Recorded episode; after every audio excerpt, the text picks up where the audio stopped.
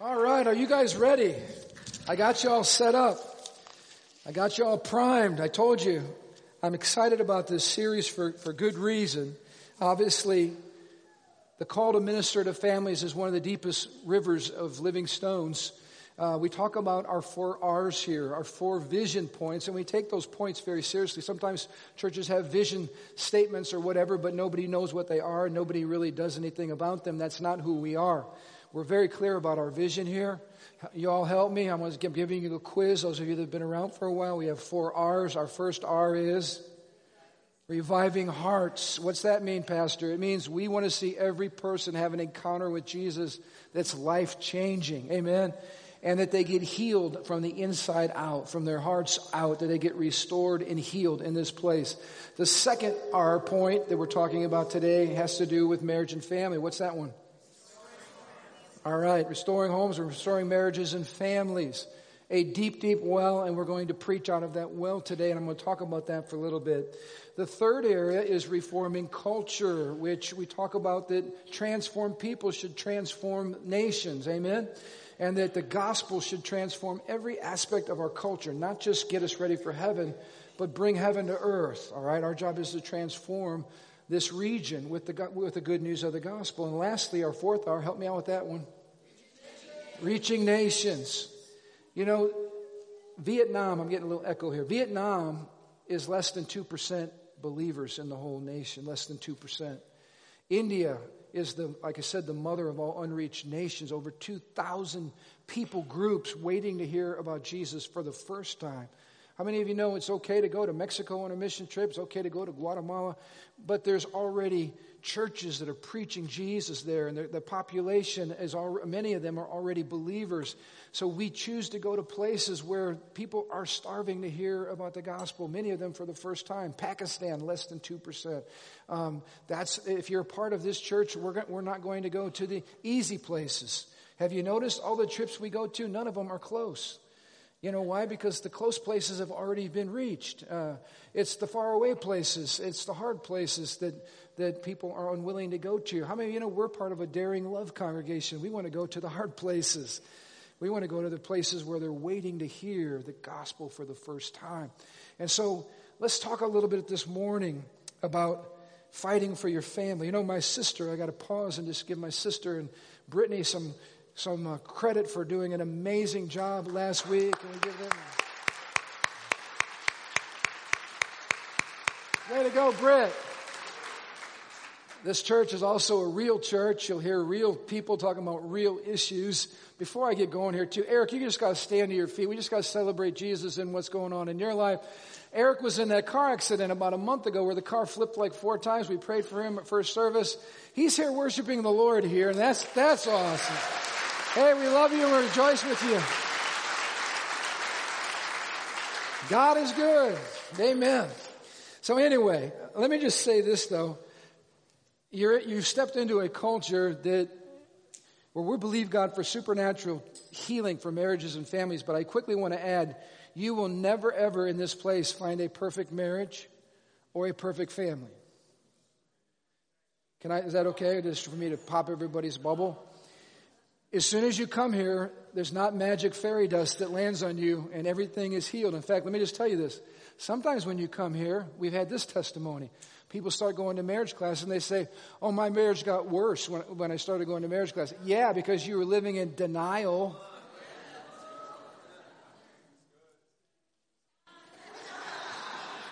Sometimes things get worse before they get better, but it means you're actually facing the problems and it means that God is exposing things so that He could heal you.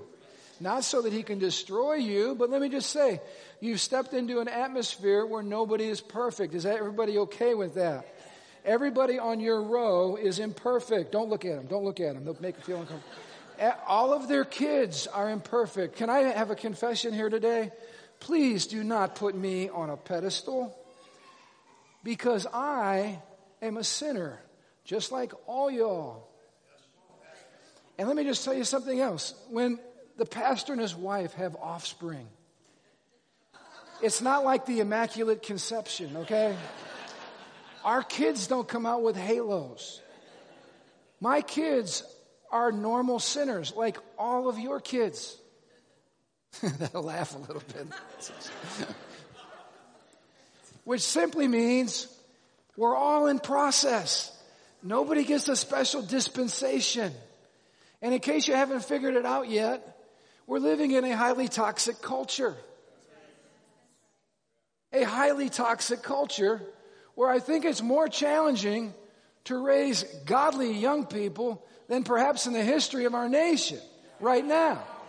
We have to fight influences from everywhere, even some places we don't know where because we're not technically savvy enough to intercept the messages, if you know what I'm saying.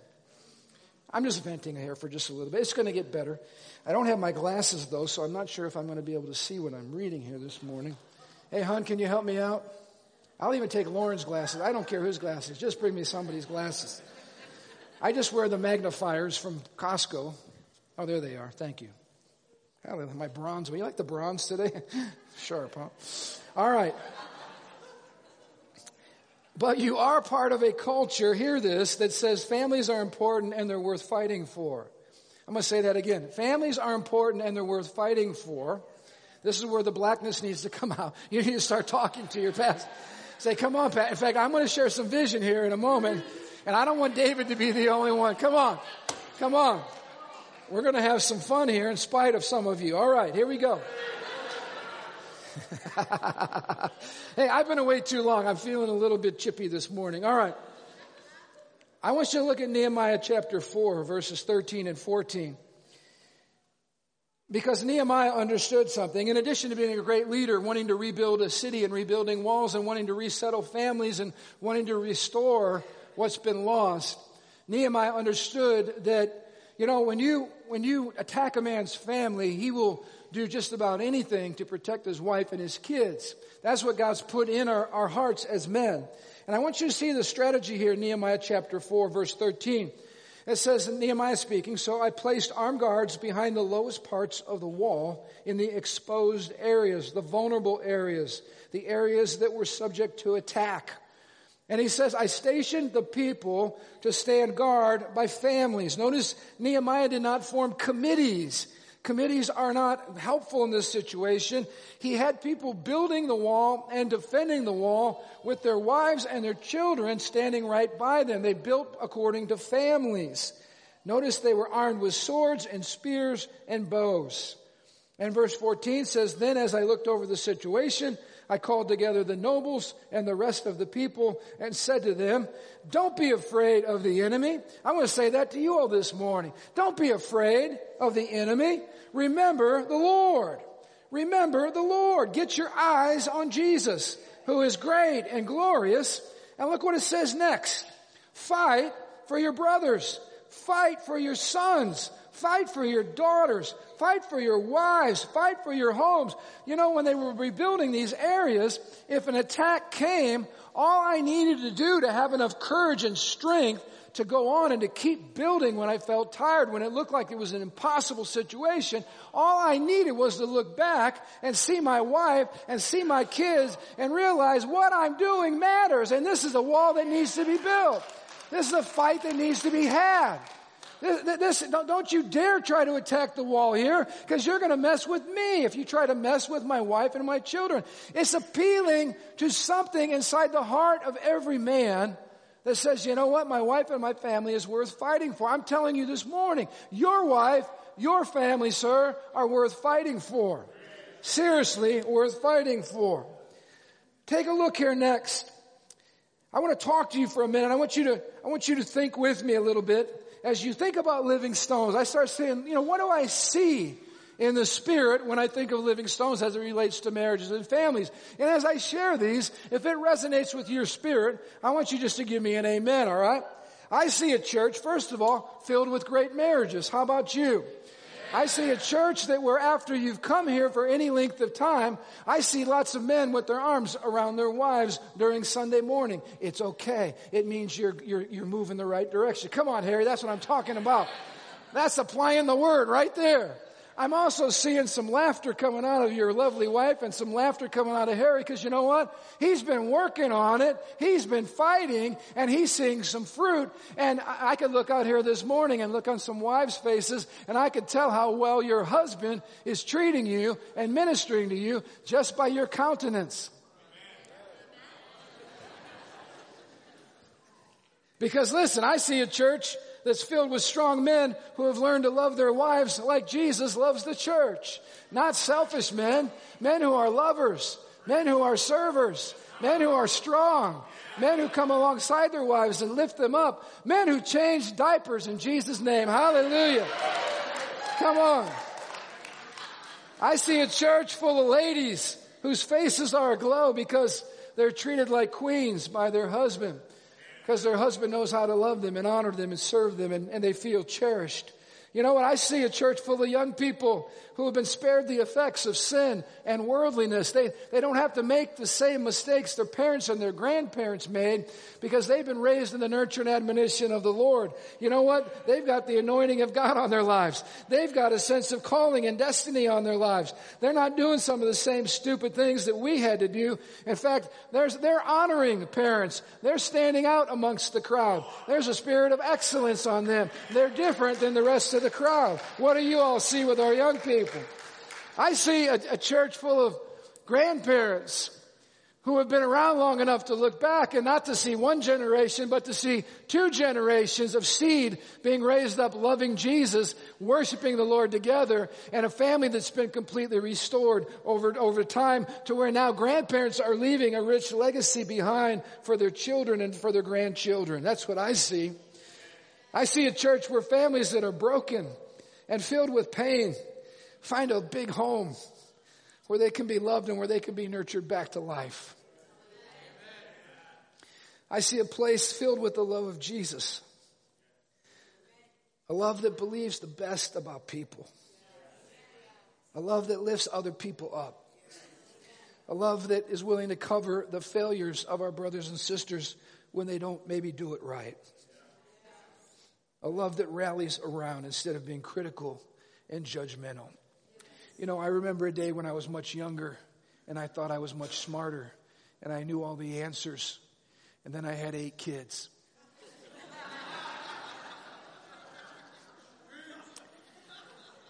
and I'll tell you this I could have 800 kids, and this is the beauty of the Lord. Every single one of them would be absolutely unique and precious and uniquely wired. And if I tried to parent them all the same way, I would be setting myself up for epic failure. I've come to the conclusion that you can't preach formulas when you're dealing with people. And you know what you can't do? You can't have an encounter or schedule an encounter with Jesus. Jesus sets up the appointment for all of us. And if there's anything I've learned over time, is that I become a better prayer.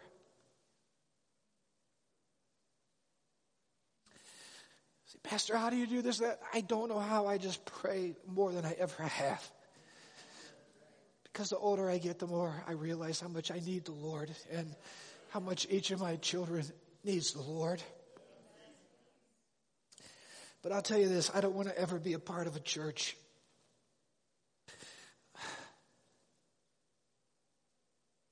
that kicks people when they're down or that, uh, that rips people apart when they already know that they're sinners. They already know they've made mistakes. Thank you. I want to be a church that is willing to say, okay, you haven't done it well. You're living with the consequences of some bad choices, but you know what? Your best days are still ahead with the Lord. Yeah.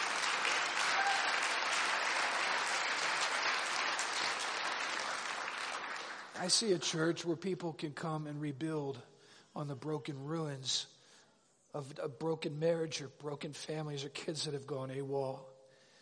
And they can come to this place and in the context of this environment of love and compassion and mercy, they can find hope to begin believing again and dreaming again. You know, it's a shame that the church has become a place where we end up shooting and kicking and eating our own. I see this happen all the time. You know, most pastors can't be real with their congregation because if there's any imperfection in their lives, they would be looking for a new job. That's a terrible, terrible place to be. You know, I was reading in the Bible this week when David was dealing with a rebellious son who was trying to kill him. That his men said, David, you're not going out to fight this battle because we all know how it works. The enemy is going to look for you, not for all the men. They're going to look for you because if they can kill you, this is what the Bible said. They said about David, You're worth 10,000 of us. How many of you know any of you in this room that number one, you love Jesus, number two, you have any leadership capacity on your life? You have a target on your life, you have a target on your back. And I, I'm just telling you, please don't put me on a pedestal. Please get on your knees and pray for me and pray for leaders. You know, it amazes me that the, that the larger body of Christ, when a national leader has a moral failure, we almost celebrate. Like, oh, I knew that ministry. They weren't really preaching the truth. And, you know, uh, what a sick, what a sick testimony of the church. We should be brokenhearted when people that are leading us fall. You know, we should, we should, we should have something rise up in us and say, God forbid that that happens to my pastor it happens to our church. You don't know what I'm saying? There should be a sense where we come alongside the weak and the wounded and that we believe in people and we're willing to, you know, the Bible says love barely even notices when people do it wrong. Isn't that an amazing testimony? It's not that, it's not that we don't fall or sin. It's that the true mature person is so full of the love of God, they're not pointing out all the failures, they're, they're quick to bring the blanket to cover the person's nakedness and not exposing it for the whole church and the whole world to see because they have the heart of Jesus who wants to restore, not to alienate people or expose people or damage people.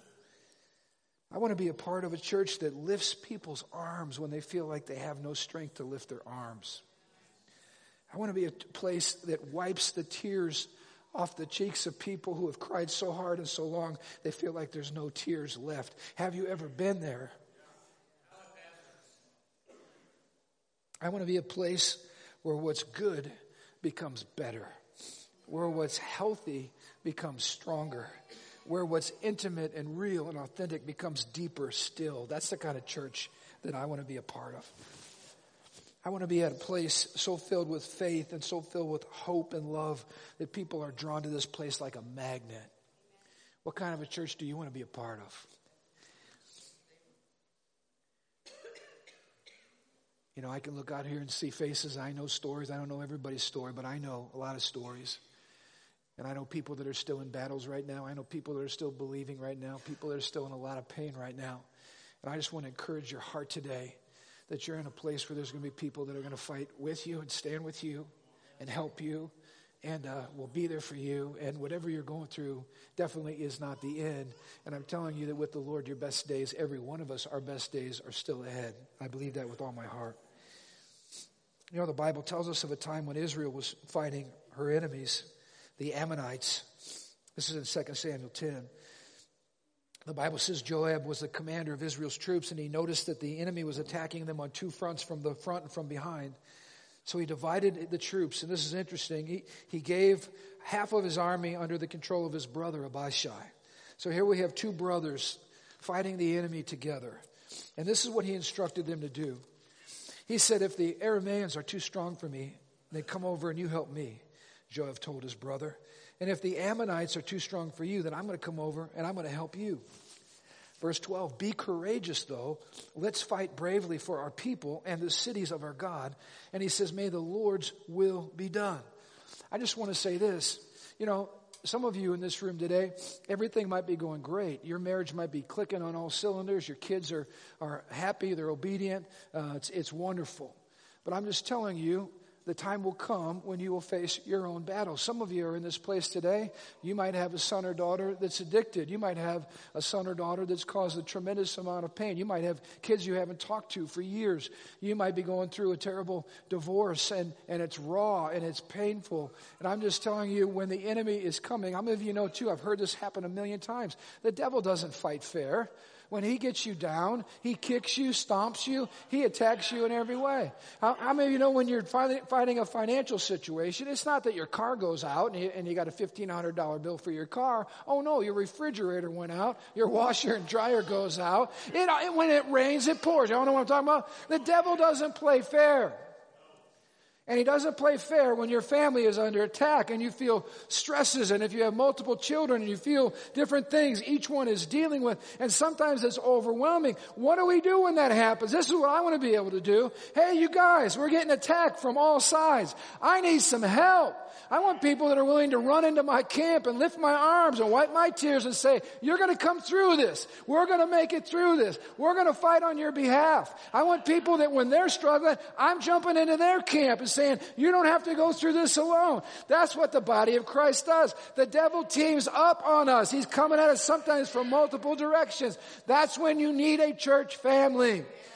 Right now with what's going on, I'll just say this, with what's going on with Pastor Dick's health with my father's health. I mean, we're talking about the generals in this house that are under attack right now. For crying out loud, let's fight. Let's pray. Let's, let's go to God. Let's believe for some resurrections here. That's the way the body of Christ was supposed to operate. Satan's strategy has never changed. It's about dividing and conquering. Have you figured out that, that when, when the enemy inspires your children and they come at mom and dad, the goal is always always to separate mom and dad. Have we figured this out? Your spouse is not your enemy, and your child is being used by the enemy to try to put a wedge between marriages. What happens in churches? Listen to me. Nobody in this room is your enemy.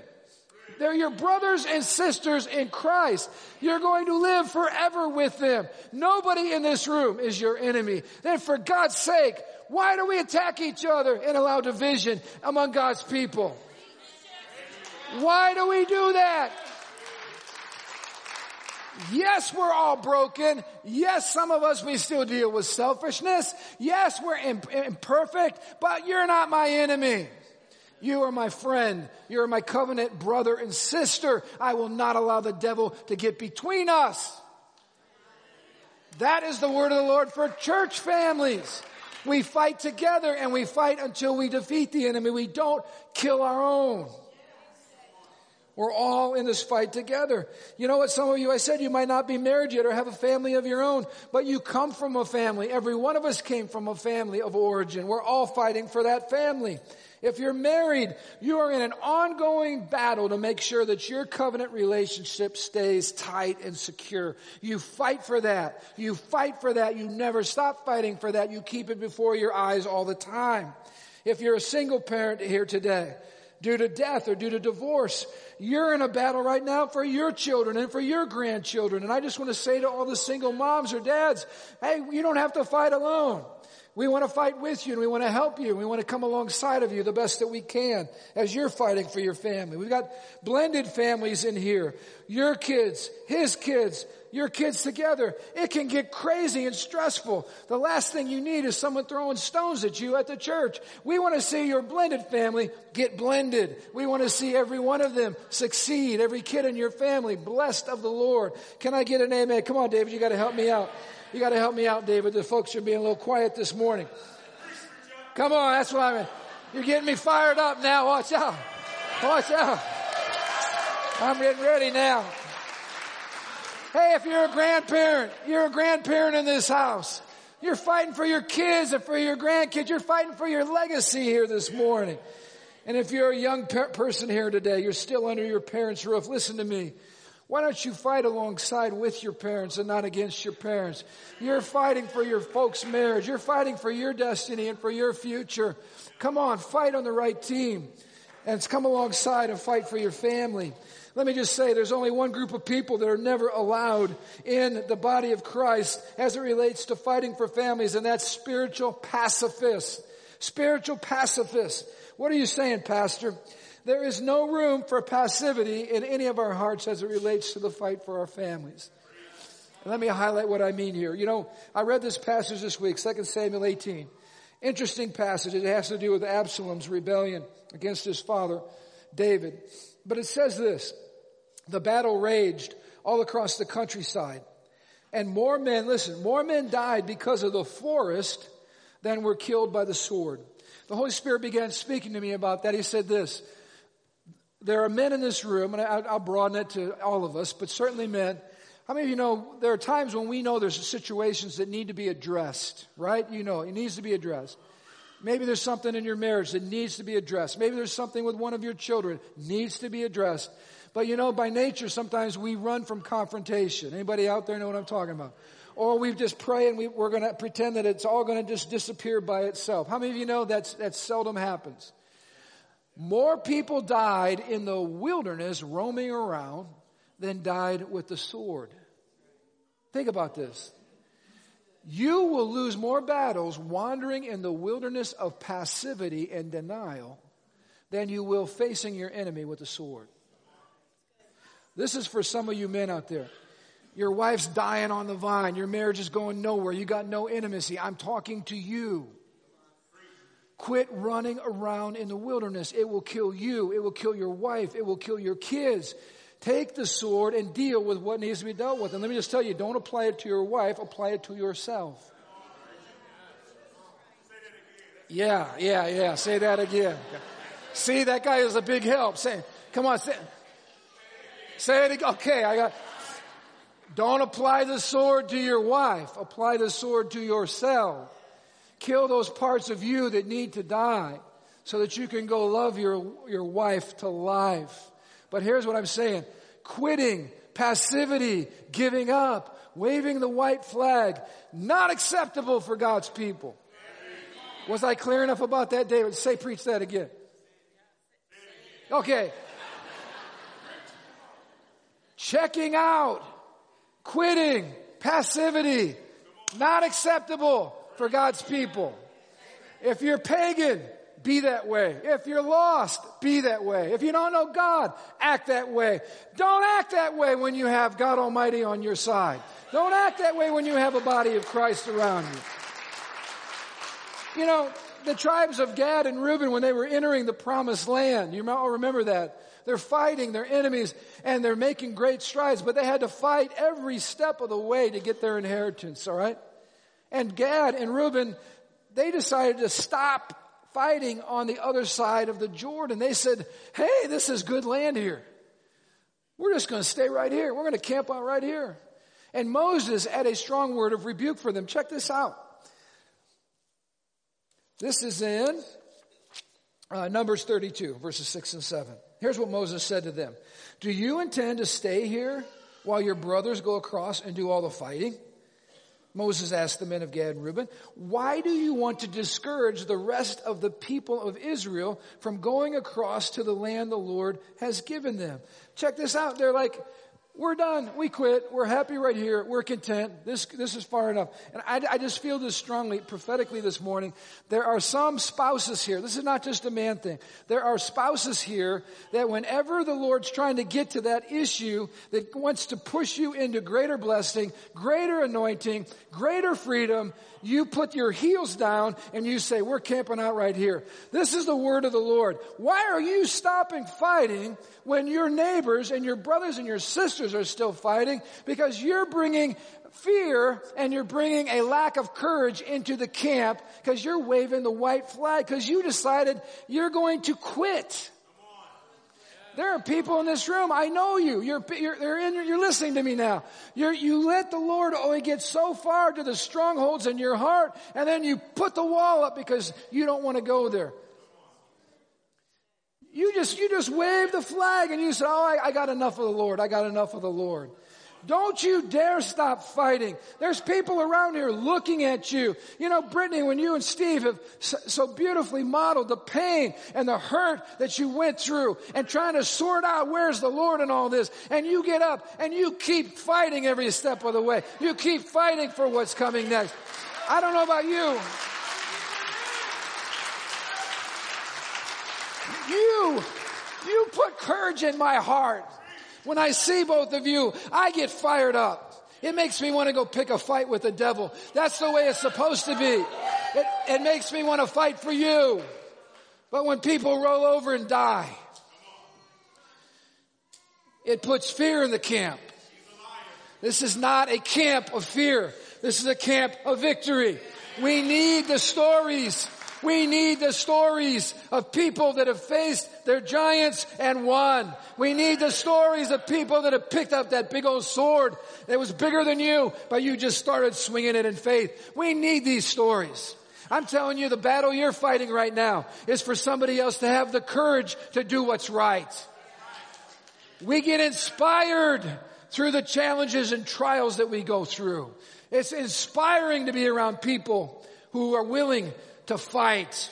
I'm telling you, fight. Some of you are dealing with the pain of an addicted child. You know, I've seen, I've seen young people that get hooked on drugs or whatever. They end up robbing from their families, stealing, lying, cheating. It's almost like somebody else has possessed them. It causes terrible pain broken-hearted parents that are, are just absolutely shattered when there's kids involved. Now we've got grandkids and we got all that going on. And I'm telling you, it's incredibly painful. I'm telling you today, don't quit over that son or daughter who's trapped right now. We're going to fight with you. We're going to believe God for the miraculous the pain of losing a child like so many of you have had to go through, the pain of divorce when you were ripped apart in your covenant from your spouse, an incredibly deep, hurtful pain. I just want to tell you, if you're divorced in this place, that is not the end of the story. And thank God you're still serving the Lord. Thank God you're still growing. Thank God you're still moving ahead. And we're not quitting on you. God still has purpose for you and destiny for you and a future for you. God will bring you through some of those difficult seasons of your life. It's not the end of the story with God. Some of you that have dealt with the pain of unfaithfulness and all other types of sexual sin or unfaithfulness, but you walked through it and you came out on the other side and now you're a testimony for all of us that God can heal betrayal. God can heal jealousy. God can heal these deep, deep wounds in our hearts. God can do all these things is what I'm trying to tell you. And our job is to keep fighting. Look at what the Lord says in Exodus 14, 14.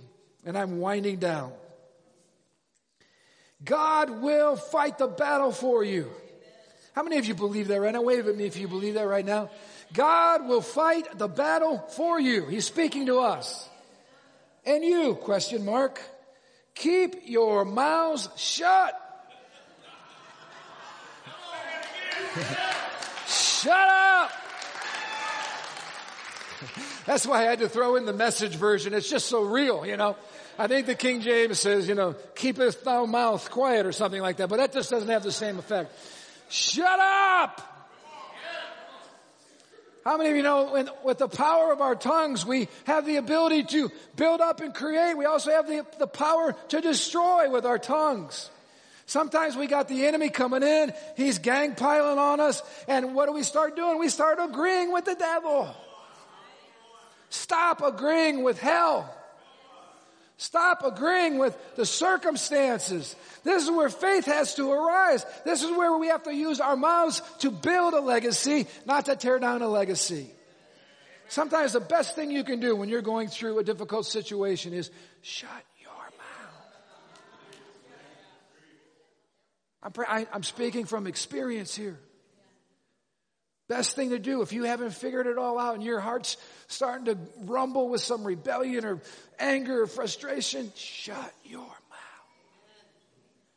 Until all, when you open it, you can begin to release praise to God. You can begin to confess God's word over your life. You can begin to thank God. God is your helper. He's on your side. This is interesting. This, this was even a, I want you to connect some dots with me. Before the troops went out, even in the Revolutionary War time, this, this was what they did right here. I'm reading from Deuteronomy chapter 20. Check this out. This is God's instructions. When the battle is about to begin, let the priest, not the general, let the priest, the pastor, come forward and speak to the troops. He'll say this, attention Israel or attention living stones. In a few minutes, you're about to go do battle with your enemies. Don't waver in resolve. Don't fear. Don't hesitate. Don't panic. God, your God, is right there with you, fighting with you against your enemies. Check this out. Fighting to win. Now here's these guys standing there with their muskets. They're getting ready to go out and fight the enemy and the pastor shows up. What's the pastor doing? He's prophesying. He's telling him, this is what's about to happen. This is who's on your side. When you go out there, God is with you and God fights to win.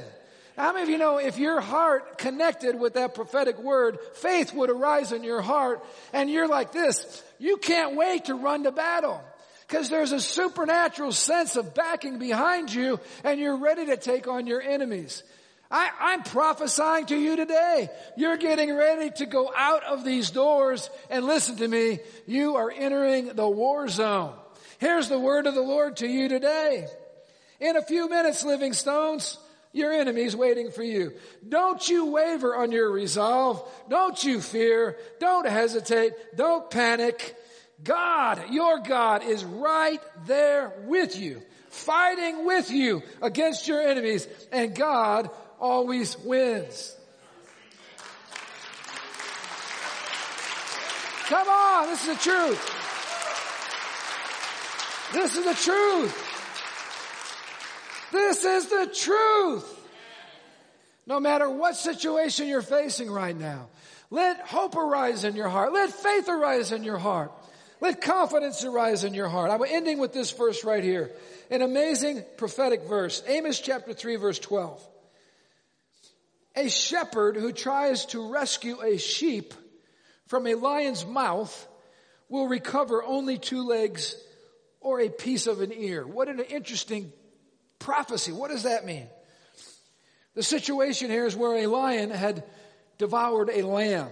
All that was left for the shepherd to salvage was two chewed up legs and not even a whole ear, just a piece of an ear. But the shepherd went after what was left. He fought for what remained. Listen, to him the remains were significant. They mattered. They were worth redeeming. Some of you might be in a situation now where you're looking at your family and you're looking at what's left of your family and you're going, all I see is two chewed up legs and a piece of ear. But this is what the shepherd of our soul says.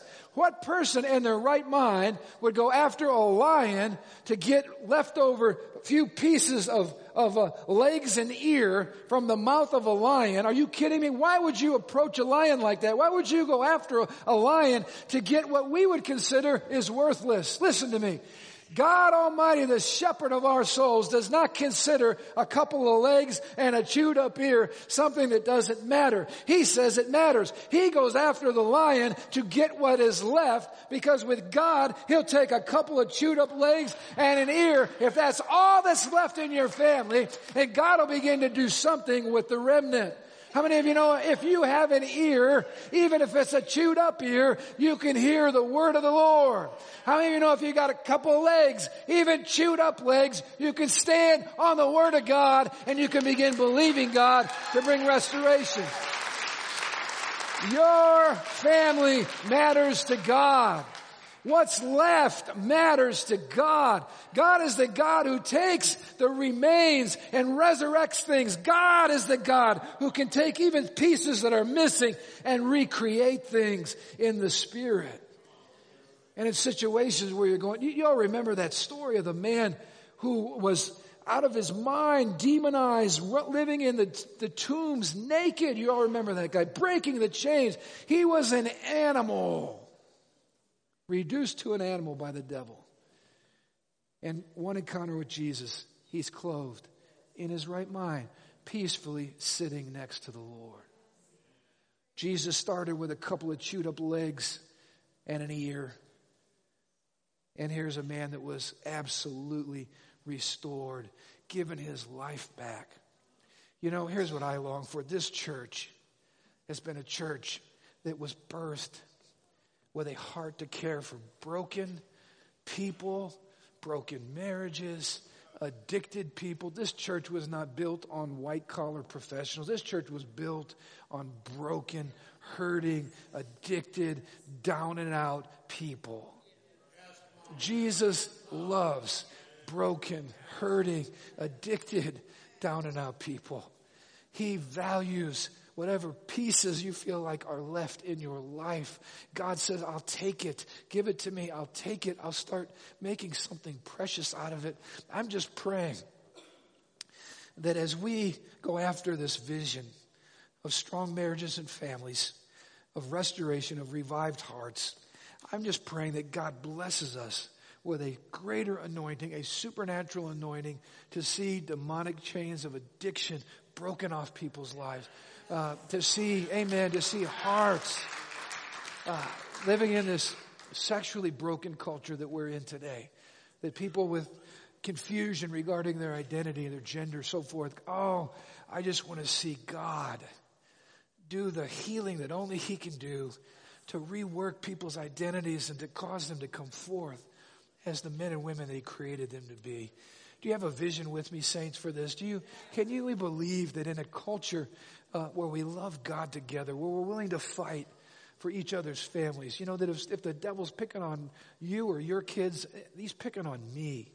If one, you know, Patty, I was sharing this morning, the Lord brought to my mind, you know, back when I was youth pastor, one of our finest young people got off into a relationship that wasn't godly and guess what? You know, guess what happens when you get involved? She found out she was pregnant.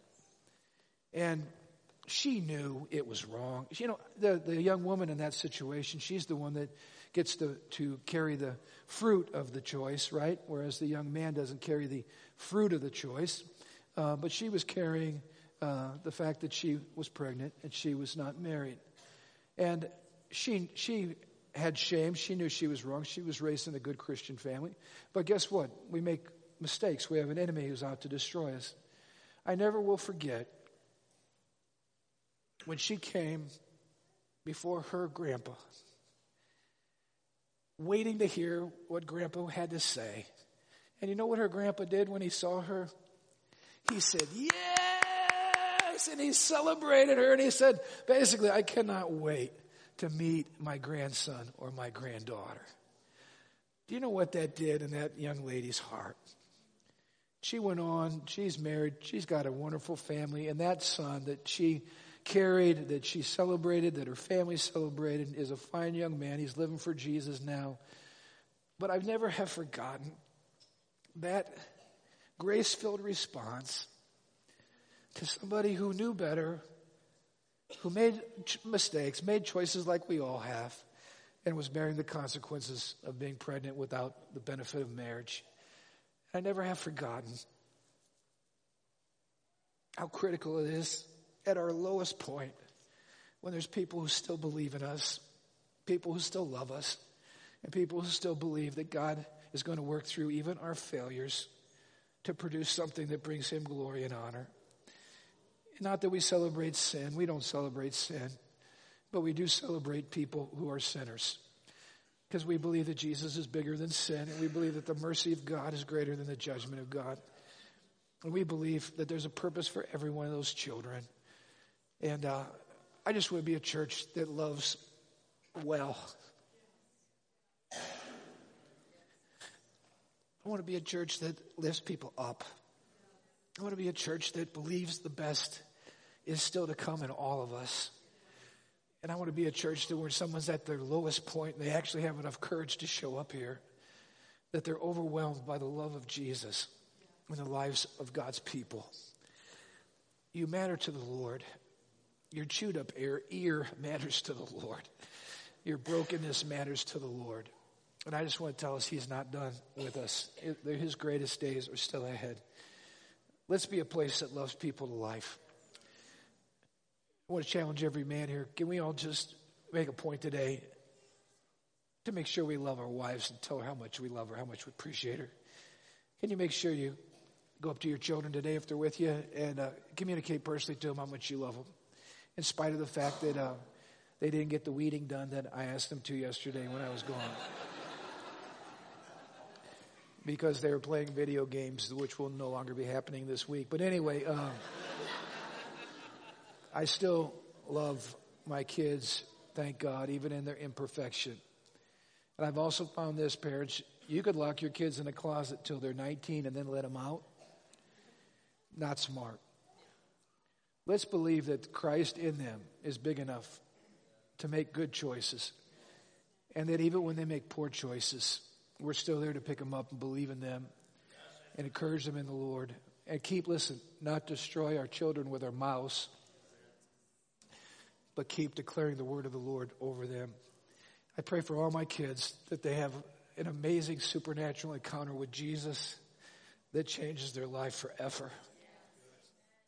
I pray that we can model for them a godly marriage so that they can't wait to get married because they have seen the way their dad loves their mom and their mom loves their dad. I, am trying to model that as best as I can. I want to honor my parents all the way to the end. Do whatever I have to do as a son to love my, my in laws and love my parents and be there for them and serve them. I want to do the same for my grandkids now that God's blessed me with grandkids. I, I want to be the best grandpa I can possibly be. I want to be a fun grandpa. And I just want to be a part of a church that's able to see that DNA spread through all of us. That when people come here, they're just like, wow, I, I don't know what it is about that place, but the overwhelming love of the Father is in this place. And when we carry that, I'm telling you, God will, God will back us up with the fullness of His glory. We're going to see people healed, people delivered, brokenness healed and restored.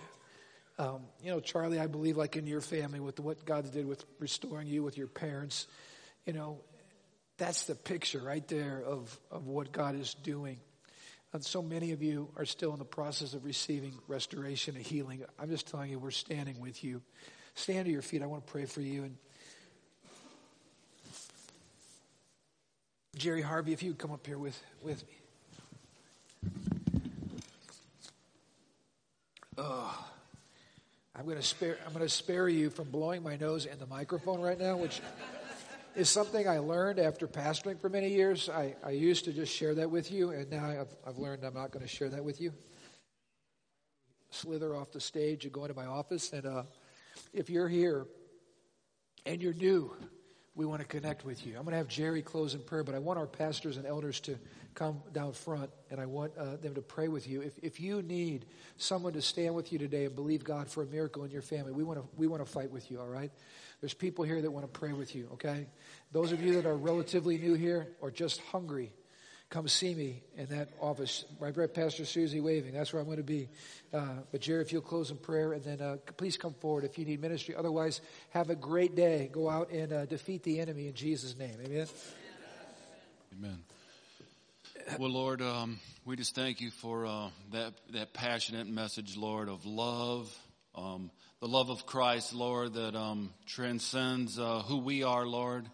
And Lord, uh, we just um, thank you, Lord, for an opportunity to be an example of you, Lord, to be able to love, uh, to have enough love to love um, when um, situations aren't good, Lord. And uh, we just thank you that you loved us. You loved us out of our darkness um, and brought us out. So, Lord, we uh, I just um, pray for all these families in here, Lord, today. Um, the families that we'll touch today, as Pastor said, as we exit out these doors today, Lord, we're uh, we're uh, going out into a world, a lost and dying world, Lord, and let us be that light, that shining light that reflects Christ into the light, the darkness of this world, Lord. And um, we just pray uh, for your covering, for your strength, and again, as Pastor said uh, we'll be up here to um, to pray with you, to minister with you, to uh, to just help you. And Lord, we want uh, um, this body to be an example of um, your love for us. In Jesus' mighty name, Amen.